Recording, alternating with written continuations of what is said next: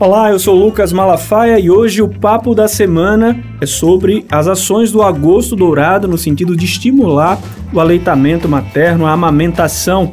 E a gente recebe aqui para conversar sobre esse assunto a Edjane Cabral, ela que é técnica em saúde da criança de Maceió e também fisioterapeuta. Seja muito bem-vinda. Obrigada, Lucas. Pois é, mais um ano comemorando o agosto dourado, né? Na verdade, começou com a Semana Mundial do Aleitamento Materno, que é de 1 a 7 de agosto. Depois passou a ser comemorado o ano todo, né? Dourado devido ao padrão ouro do leite humano, porque não há outro alimento que possa substituir, né? Assim, por mais que existam fórmulas e tudo, mas a gente sabe que o leite materno, o leite humano, é o ideal. E também assim, tem suas exceções, caso a mãe realmente não possa amamentar esse leite, é, ela pode dar um leite artificial, mas só que tudo com indicação, né, médica ou do nutricionista. E quais os benefícios desse leite? Inúmeros, inúmeros. É, tanto do lado afetivo, aquela mãe que tem aquela troca, o binômio mãe-filho, a melhora da imunidade dessa criança, é, prevenção de doenças. É, tem estudo que mostra que criança que foi amamentada né, exclusivamente nos seus primeiros seis meses de vida, que é o indicado, seis meses, e até dois anos com alimentos né, saudáveis. Então foi mostrado que são crianças que essas, é, essas crianças desenvolvem menos obesidade e diabetes. Entendeu?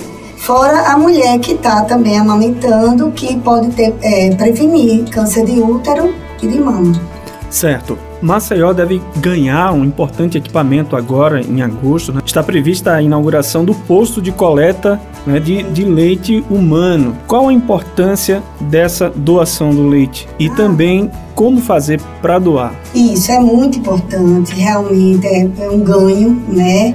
Para Maceió a reabertura do posto de coleta Hamilton Falcão, né, que estava desativado e desde o ano passado a equipe de saúde da criança, junto com a Secretaria Municipal de Saúde, estava batalhando para reabrir, reativar esse posto de coleta.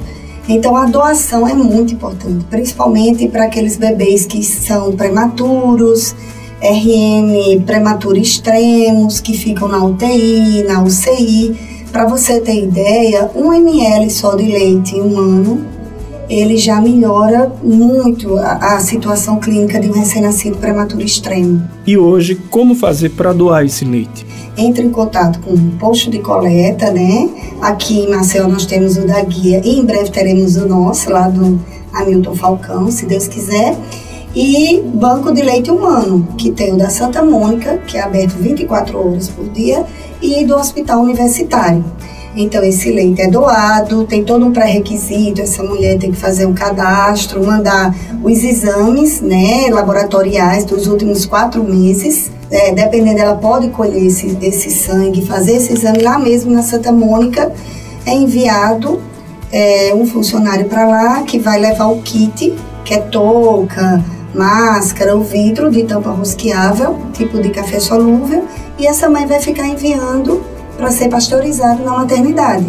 E se ela precisar de 50% do leite, ela pode pegar esse leite pasteurizado. Tem algum canal de atendimento, algum telefone para que essas pessoas possam tirar dúvidas a respeito da doação do leite? 3202-3945, que é o banco de leite do HU.